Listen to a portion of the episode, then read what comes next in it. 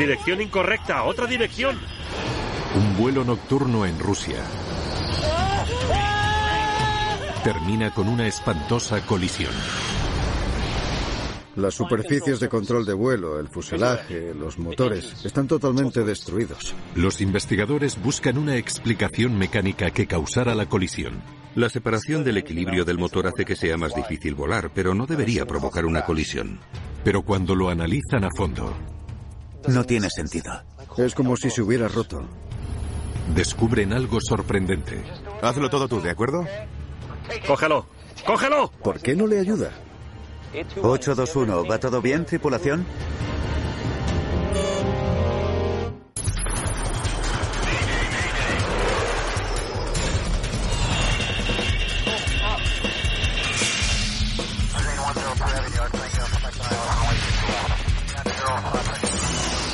Mayday, Catástrofes Aéreas.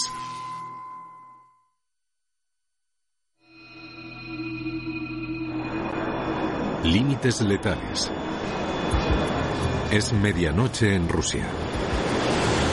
Un vuelo comercial está a cuarenta y cinco minutos de llegar a Perm, una ciudad en el centro de Rusia. Lleva ochenta y dos pasajeros a bordo. La mayoría son rusos. Esta noche el copiloto de cuarenta y tres años, Rustem Malaberdin, es quien pilota. El comandante Rodion Medvedev, de treinta y cuatro años, supervisa los instrumentos y las comunicaciones por radio. Anteriormente solo han volado dos veces juntos. ¿Has visto la última planilla? Aún no. ¿Por qué?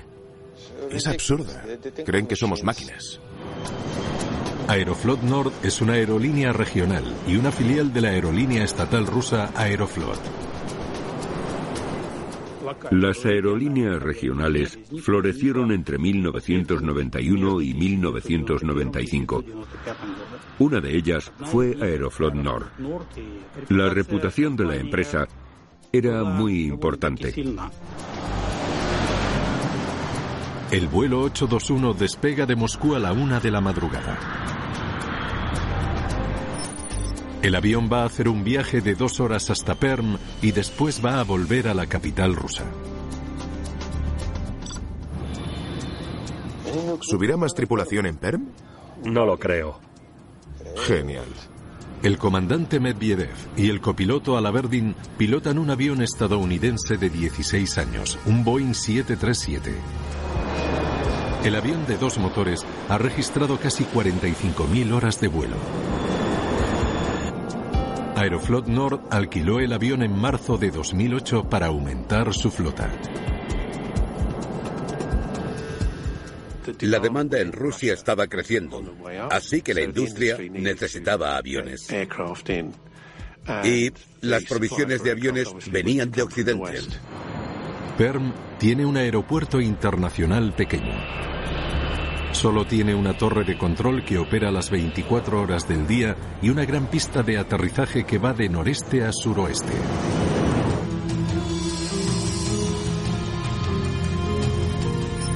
El plan del vuelo ocho dos uno consiste en acercarse desde el oeste, luego girar y aterrizar en la pista veintiuno.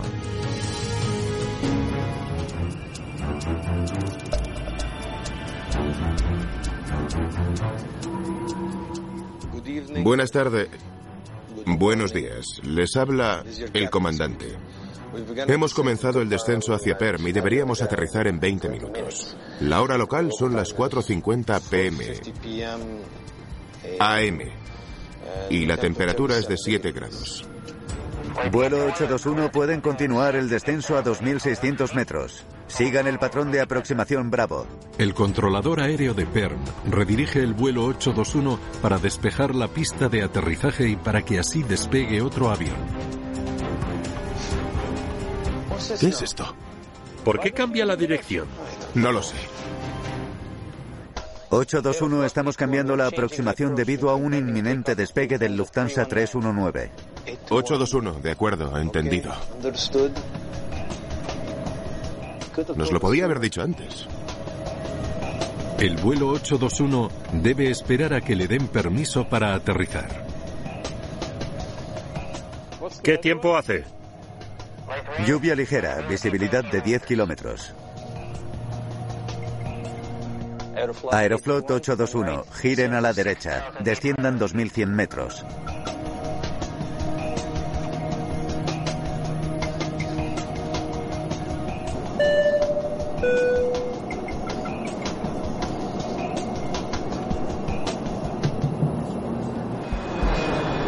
Durante el vuelo, los dos motores han operado a niveles de potencia diferentes. Eso ha obligado al copiloto a ajustarlos constantemente para que el avión siga en ruta. ¿Cuánto tenemos que descender? ¿Cuánto tenemos que descender?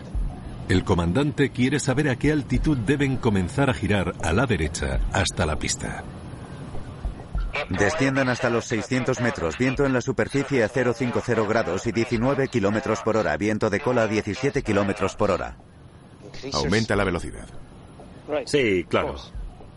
ocho nueve uno, ocho dos uno, confirmando el giro hacia la base y descendiendo hasta los seiscientos metros. La tripulación se prepara para aterrizar. Flaps a treinta. Establecido.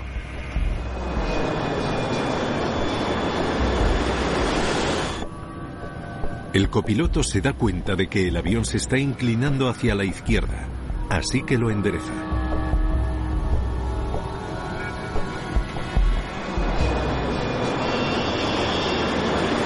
En la torre, el controlador observa que el vuelo ocho dos uno asciende en lugar de descender. Aeroflot ocho dos uno, según mis datos, están ascendiendo. ¿Pueden confirmarlo? ¡Maldita sea! El copiloto ajusta la inclinación del avión para retomar el descenso. Lo confirmamos y ahora estamos descendiendo. Pero el controlador observa que el vuelo ocho dos uno ha sobrepasado la trayectoria de aproximación. Da instrucciones a la tripulación para que dé la vuelta y reinicie el aterrizaje. Aeroflot Nord ocho dos uno, reinicien la aproximación final, giren a la derecha rumbo trescientos sesenta, desciendan hasta los seiscientos metros. Pero el avión sigue volando recto. Desciendan hasta los seiscientos metros, giren a la derecha rumbo trescientos sesenta, sigan estrictamente mis instrucciones. El vuelo ocho dos uno sigue ignorando las instrucciones de girar a la derecha y entonces el radar muestra que el avión gira a la izquierda y se sale bruscamente de su rumbo.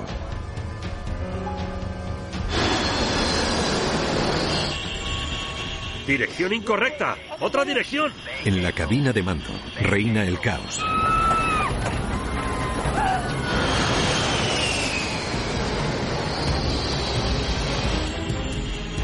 ¿Qué pasa?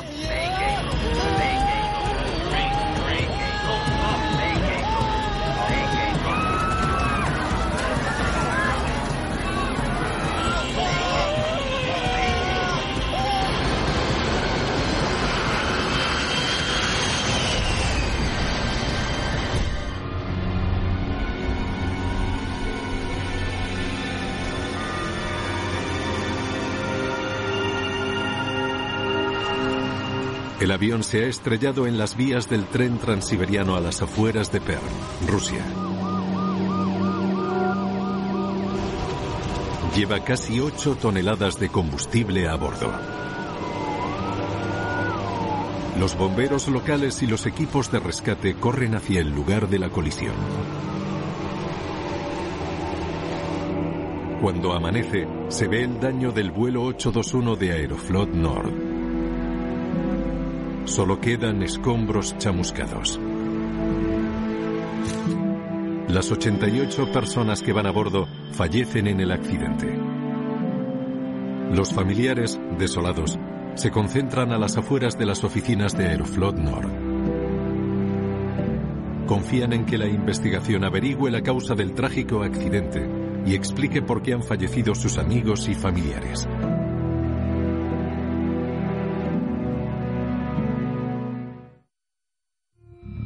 Las autoridades rusas trabajan a contrarreloj para retirar los restos del vuelo ocho dos uno de Aeroflot Nord de las vías del tren transiberiano.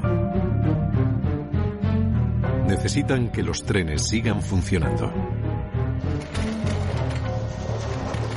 Cuidado, traedlo aquí. Mientras tanto, los investigadores rusos del Comité de Aviación Interestatal, el I A C, trabajarán buscando el motivo de este trágico accidente. Las fotografías del lugar del accidente del vuelo ocho dos uno ofrecen pistas sobre la orientación y el rumbo del avión cuando impactó contra el suelo. Las superficies de control de vuelo, el fuselaje, los motores están totalmente destruidos. Y además se pasó la línea de aproximación. Tenemos que averiguar por qué. Los investigadores rusos necesitan entender qué pudo haber provocado una pérdida de control catastrófica unos minutos antes del aterrizaje. Estaba lloviendo. Vamos a analizar los mapas meteorológicos. Gracias por venir desde Washington. Espero servir de ayuda. Los investigadores estadounidenses de la Junta Nacional de Seguridad en el Transporte se unen al equipo. Bob Benson está entre ellos. Nos invitaron porque el Boeing se fabricó en Estados Unidos. La prioridad es comprobar las condiciones climáticas en el momento del impacto. La visibilidad era de diez kilómetros. Había algunas nubes y lluvia ligera. Y prácticamente ningún viento fuerte. No son condiciones complejas para los pilotos comerciales. Estoy de acuerdo. Una de las cosas que descartamos prácticamente al principio fue un problema climatológico. ¿Dónde están los registradores de vuelo? De camino a Francia. Están en muy mal estado. Los registros de voz de la cabina de mando y el registrador de datos de vuelo estaban tan dañados por el incendio que se tuvieron que enviar a una instalación especializada en Francia para poder recuperar su información. Se podrían tardar semanas en conseguir los resultados. Mientras tanto, los investigadores rusos informan a los estadounidenses sobre sus progresos. No hemos encontrado pruebas de fallos mecánicos en los motores. ¿Y algún incendio o separación durante el vuelo? El avión impactó contra estos árboles del terraplén izquierdo y todos los escombros se reunieron en la zona inmediata. Los árboles no están quemados ni se produjo una separación antes de la colisión. El incendio comenzó en tierra. Estoy de acuerdo. Tras analizar los restos y examinar los detalles del impacto, los investigadores están convencidos de que el vuelo ocho dos uno estaba intacto antes del choque.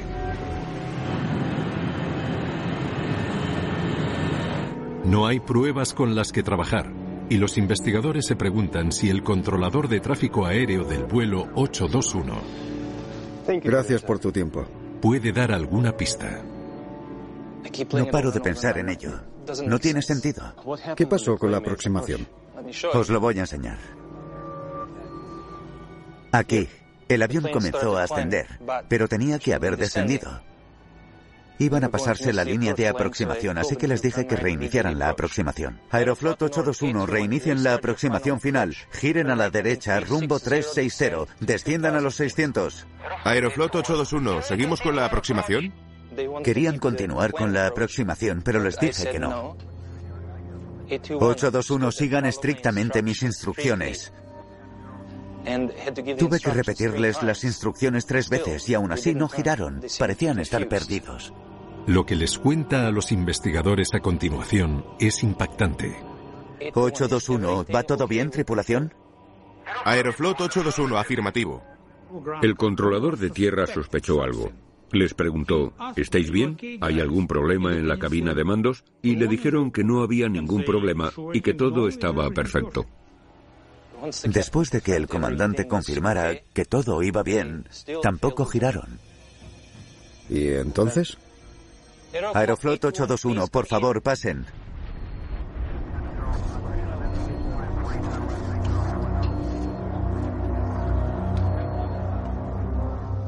¿Confirmaron las instrucciones? Sí. Dijeron varias veces que sabían dónde ir y qué hacer. Confirmando el giro hacia la base y descendiendo hasta los seiscientos metros, girando hacia la derecha y rumbo trescientos sesenta. El controlador ahonda en el misterio. ¿Por qué la tripulación no hizo lo que le pidió el controlador? ¿Qué ocurrió realmente en la cabina de mando en los momentos previos a esta terrible colisión?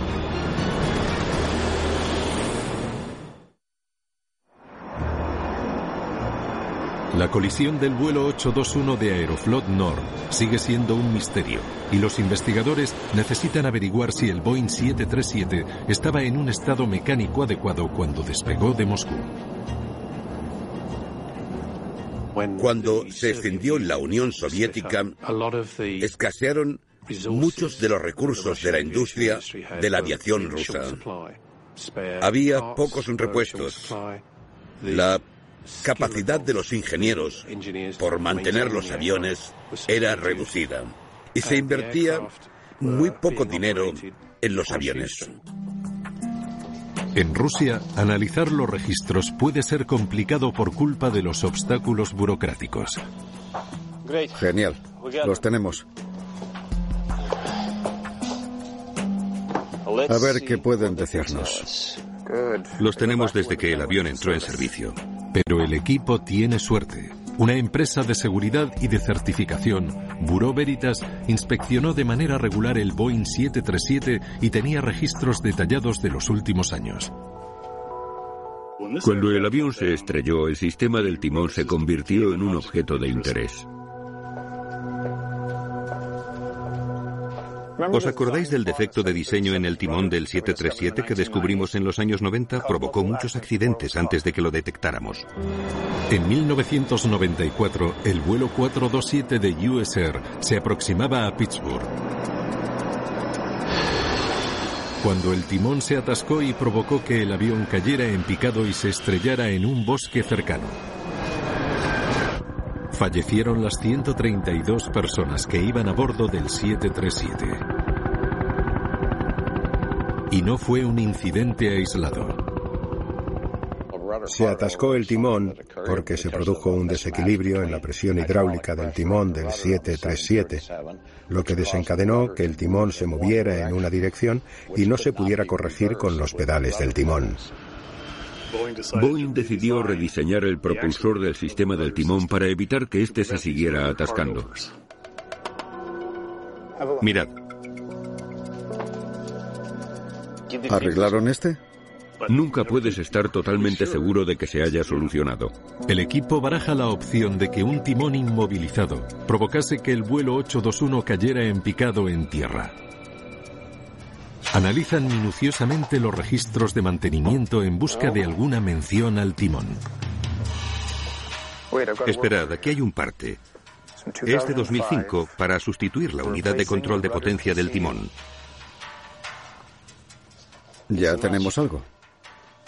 Analizaron la unidad de control de potencia del timón y descubrieron que el avión tenía instalado el nuevo sistema.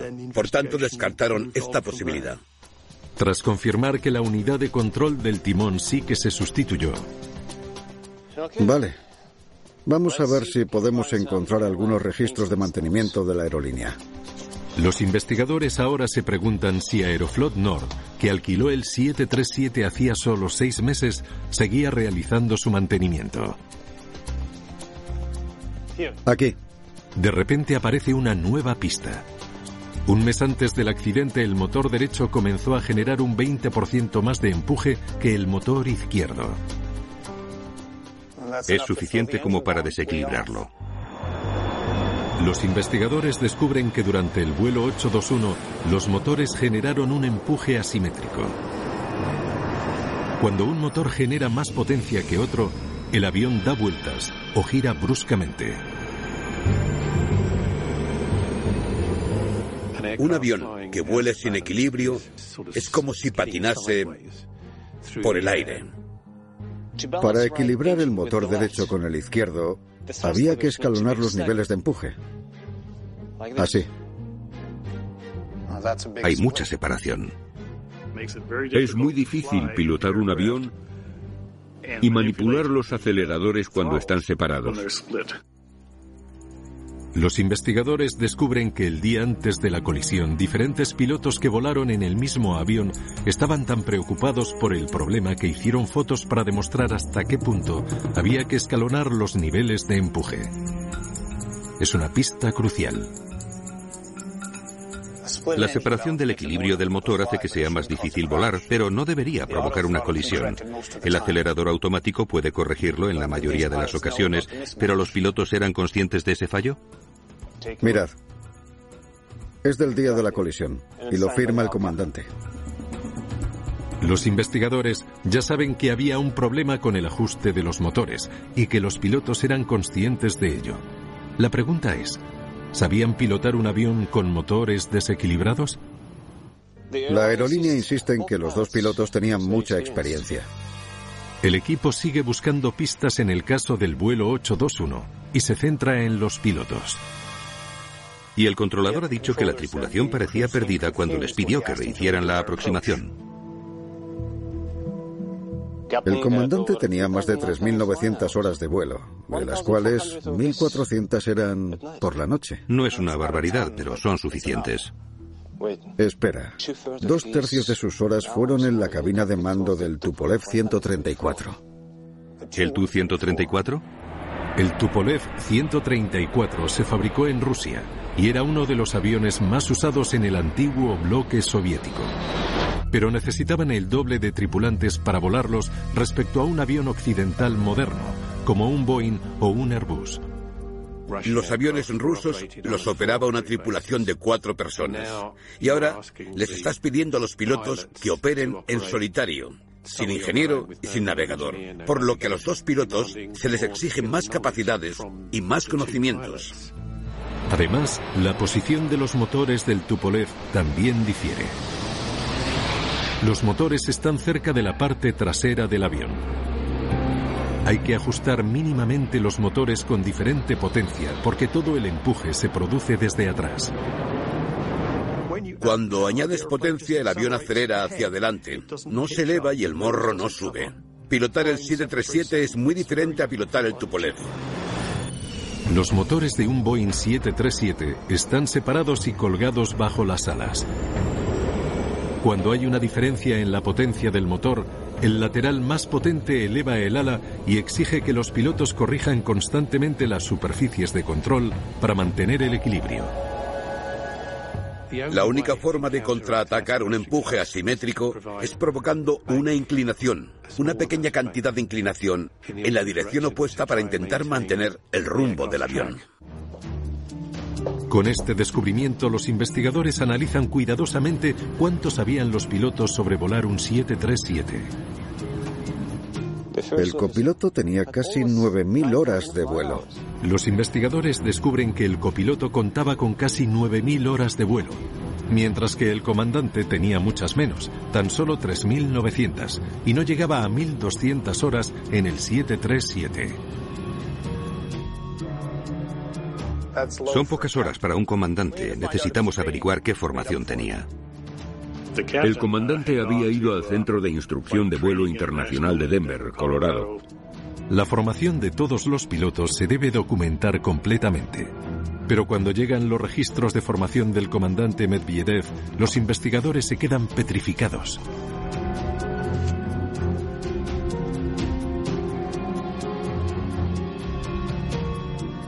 No hay prácticamente nada. Y toda la documentación relacionada con su formación había desaparecido prácticamente. Es un avance crucial que cambia el rumbo de la investigación.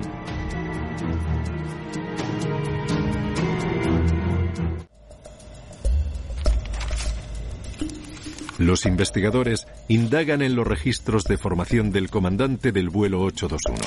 Tienen que saber si se había formado adecuadamente para pilotar un siete treinta y siete, sobre todo uno con motores desajustados. El nivel de inglés del comandante era limitado, por tanto, ¿cuánto entendió de la formación? Todos los manuales técnicos estaban redactados en inglés y todos los procesos operativos y la interacción con los ordenadores de vuelo se explicaban en inglés. Por tanto, es bastante complicado conseguir un buen nivel de comprensión en poco tiempo. Medvedev obtuvo su certificado de formación para el siete treinta y siete el diez de septiembre de dos mil seis, pero inmediatamente después volvió a pilotar el Tupolev. No volvió a subirse a un siete treinta y siete hasta el nueve de enero de dos mil siete. Los investigadores descubren que el comandante Medvedev no hizo un curso de repaso antes de volver a utilizar el siete treinta y siete. Estuvo cuatro meses sin pilotar desde que terminó el curso. Por tanto, tuvo que olvidarse de algunas cosas.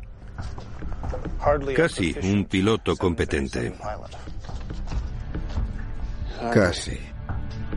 Ahora los investigadores saben que la formación del comandante Medvedev en el Boeing siete treinta y siete fue muy deficiente. El equipo sabe que el copiloto Malaberdin tenía mucha más experiencia de vuelo que el comandante. Mañana probaremos en el aire. Ahora deben averiguar si el copiloto estaba mejor preparado para volar el siete treinta y siete. Soy de la I A C. Tengo que preguntarle algo. Los investigadores quieren conocer la preparación del copiloto durante su formación para el siete treinta y siete. Tenía mucha experiencia en el Antonov dos. El Antonov dos es un avión con dos propulsores grandes y un solo motor diseñado principalmente para fines agrícolas y forestales.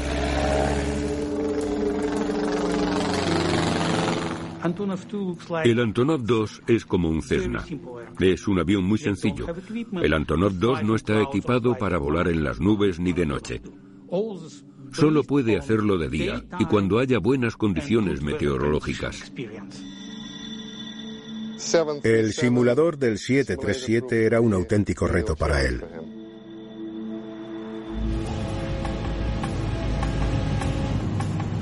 Los investigadores descubren que una de las cosas que más le costaba al copiloto era volar con un empuje asimétrico.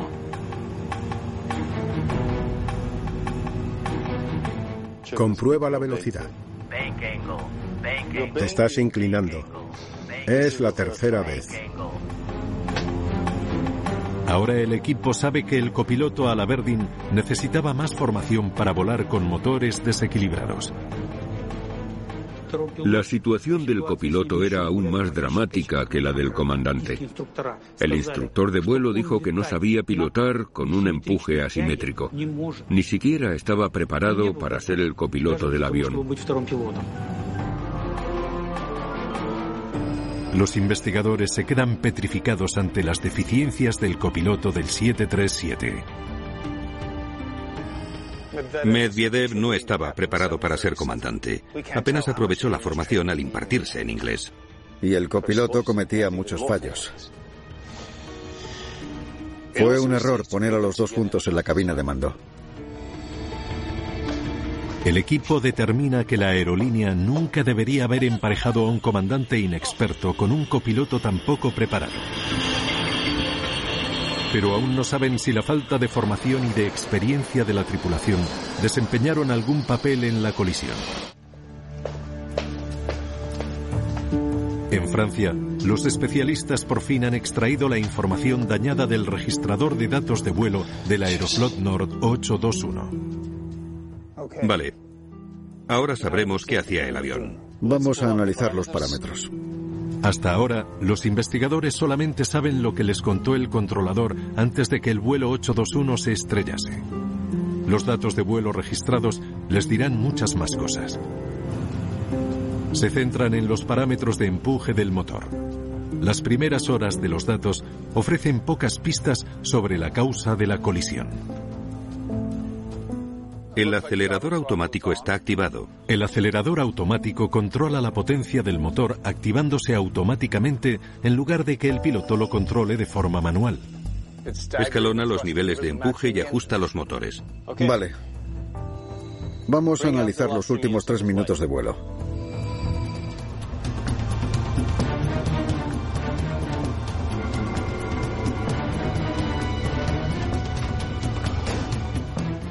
Aísla esta sección. Es como si se hubiera roto.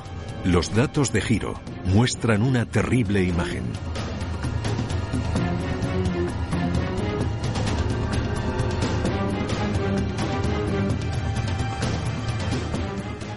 Dio una vuelta completa. No tuvieron ninguna posibilidad.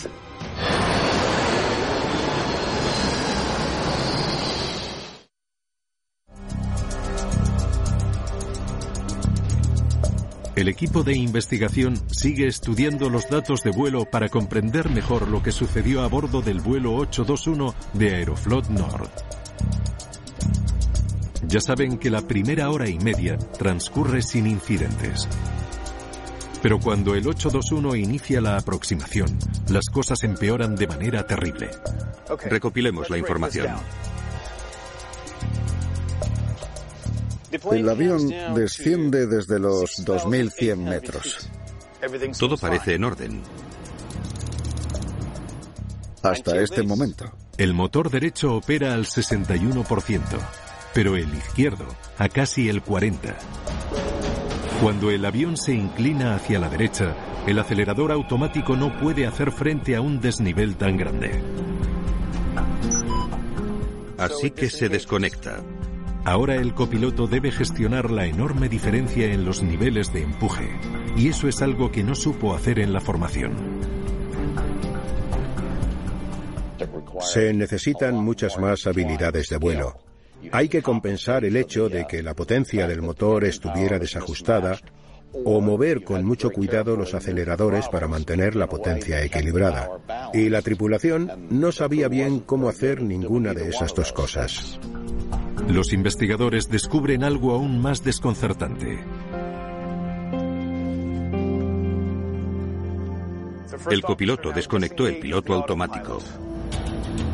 Cuando el copiloto comienza el giro final a la derecha y hacia la pista de aterrizaje, lleva a cabo una serie de acciones que desconectan el piloto automático. Gira la palanca a la derecha, la empuja hacia adelante y, por tanto, activa el compensador del estabilizador. Es como activar los frenos durante la velocidad de crucero. Esto avisa al piloto automático y le dice que el piloto quiere tomar el control manualmente, aunque en realidad no quiera. En la mayoría de los casos, un piloto automático es difícil de desactivar, pero este hombre consiguió hacerlo de manera accidental y cuando no debía. El motor desajustado obliga al avión a inclinarse a la izquierda y a ascender, cuando en realidad debería descender y girar a la derecha.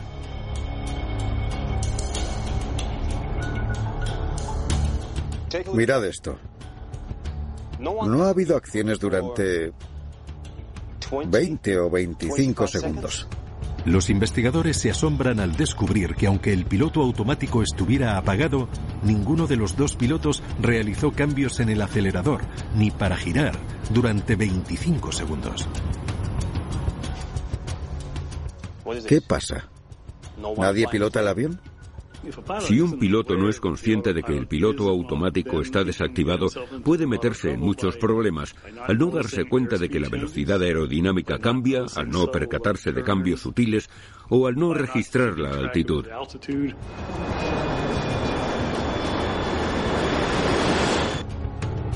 Ahora el equipo conoce más detalles técnicos que contribuyeron a la colisión del vuelo ocho dos uno. Pero aún no saben por qué la situación se descontroló en la cabina de mando.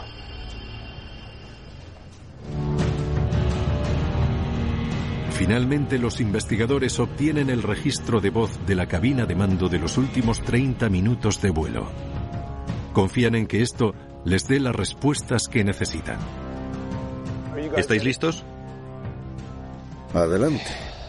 Vamos a escuchar lo que se dijo en el avión. Flaps a treinta. ¿Qué? Flaps a treinta. Sí, haz lo que tengas que hacer. Vamos. Establecido. Hazlo todo tú solo, ¿de acuerdo? Páralo. A las cinco cero cuatro a eme, el copiloto tiene que repetirle dos veces lo de los flaps para que el comandante responda. ¿Y por qué el comandante le pide al copiloto que haga todo él solo?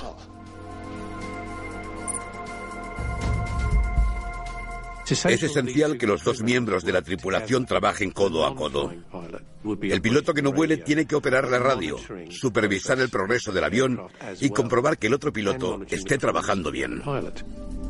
Comparan los datos de vuelo con la línea temporal del registro de voz de la cabina de mando. Aquí hay un problema con el empuje. Cuando se desactiva el acelerador automático, los motores desajustados hacen que el avión gire a la izquierda. El copiloto se da cuenta de que el avión se inclina. Ahora realiza una serie de acciones que fuerzan la desconexión del piloto automático. Esto provoca que el avión ascienda y siga girándose a la izquierda en lugar de descender y girar hacia la derecha. ocho dos uno, ¿va todo bien, tripulación? Aeroflot ocho dos uno, afirmativo. ¡Cógelo! ¡Cógelo! El copiloto no sabe por qué están inclinándose. Quiere que el comandante tome las riendas. Sigamos. ¡Cógelo! ¡Cógelo! ¿Que coja qué? Yo tampoco puedo. ¡Dirección incorrecta! ¡Otra dirección! ¿Qué pasa? Tiene que inclinarse hacia la derecha, pero en su lugar lo hace hacia la izquierda. Está desorientado. El comandante observa el indicador de actitud del siete tres siete, pero se hace un lío con el sistema occidental porque está acostumbrado al indicador del Tupolev. El indicador de actitud es el instrumento que muestra la orientación del avión respecto al horizonte. En Occidente, el símbolo del indicador de actitud está fijo y alineado con el avión, por lo que cuando inclinas el avión, el horizonte se ladeará para mostrar la misma visión que verías desde la ventana. El indicador de actitud en los aviones más antiguos del bloque soviético funciona a la inversa. El horizonte está fijo y lo que se mueve es el símbolo del avión. La diferencia es enorme. El comandante no sabía hacia qué lado se inclinaba. Exactamente, y empeoró aún más la situación. De repente, el comandante tomó el control del avión. Creo que miró hacia abajo y no fue consciente de la situación, así que comenzó a inclinarse demasiado hacia la izquierda. El copiloto le dijo que no hiciera eso, pero ya era demasiado tarde.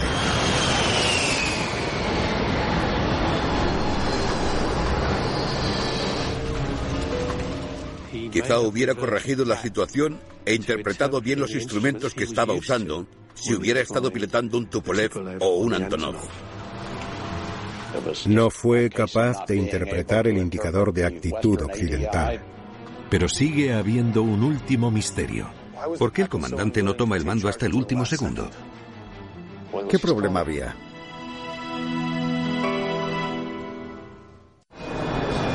El equipo que investiga la colisión del vuelo ocho dos uno ha determinado el error del piloto que provocó el trágico accidente y que acabó con la vida de ochenta y ocho personas.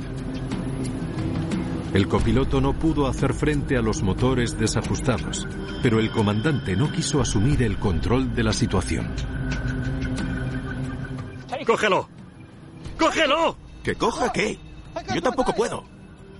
Lo que más me sorprendió fue la reacción del comandante. El copiloto le suplicaba, ayuda, cógelo, cógelo. Pero la reacción del comandante fue, ¿que coja qué?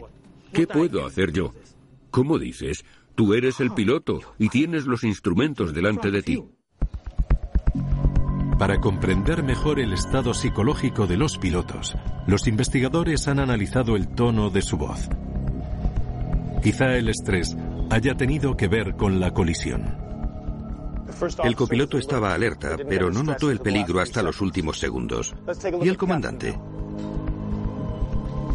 Los análisis muestran que el comandante estuvo en un nivel de estrés muy elevado durante todo el vuelo. En ningún momento intenta asumir el control del avión.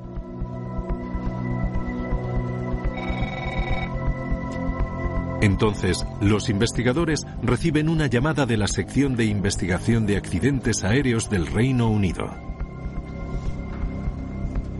Justo antes del despegue, una pasajera envió un mensaje a una amiga. Pensaba que el comandante estaba borracho.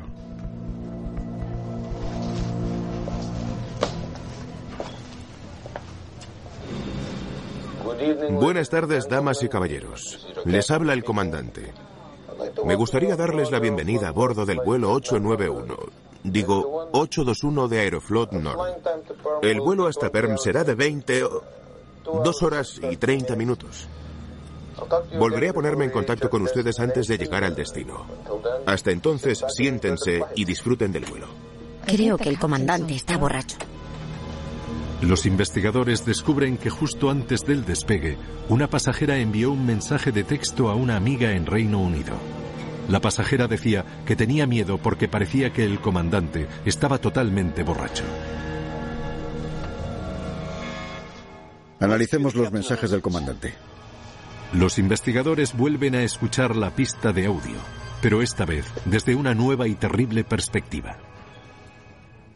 Buenas tardes. Buenos días. No sabe lo que dice. Ponlo de nuevo. Buenas tardes. Buenos días. Les habla el comandante. Hemos comenzado el descenso hacia Perm y deberíamos aterrizar en veinte, digo, en veinte minutos. La hora local son las cuatro cincuenta p m a m y la temperatura es de siete grados. Diría que está borracho.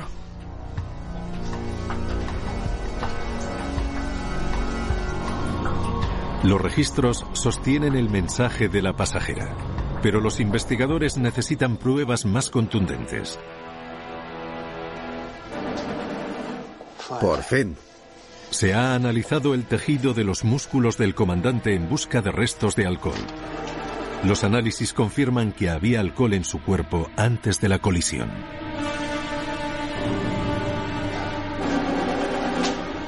Estaba borracho. Descubrieron que el comandante tenía niveles de alcohol elevados, que pudieron estar en su cuerpo desde antes del despegue. Esos niveles afectarían a su juicio y a su capacidad para reaccionar como debería ante una situación de estrés en la que el avión había perdido el control. ¡Cógelo! ¡Cógelo! ¿Que coja qué? Yo tampoco puedo.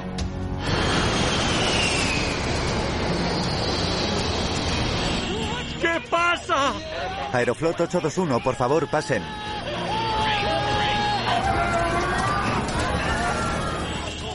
Se demostró la infracción, la negligencia, la irresponsabilidad y la incompetencia de manera unilateral.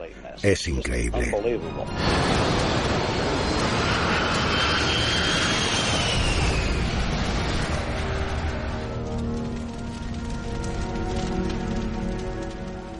Lo más sorprendente de todo fue el hecho de que la aerolínea pudiera verse involucrada, o de que todo eso desembocara en una situación con tantos problemas. ¿Cómo pudieron permitirles hacer eso? Además, mataron a ochenta y ocho personas. En su informe final, el equipo de investigación recomienda un reajuste total del sistema de aviación ruso. Había que revisar y reforzar todo el sistema en cuanto a la normativa y a la formación de los pilotos rusos. Tres años después del accidente, Aeroflot vendió a Aeroflot Nord. Actualmente opera como una aerolínea independiente bajo el nombre de Nordavia. Aeroflot tiene un buen registro de seguridad y reconozco que están trabajando en ello y que han hecho un buen trabajo. La tasa de accidentes se ha reducido respecto a la de hace unos años, así que confío en que las cosas vayan por el buen camino.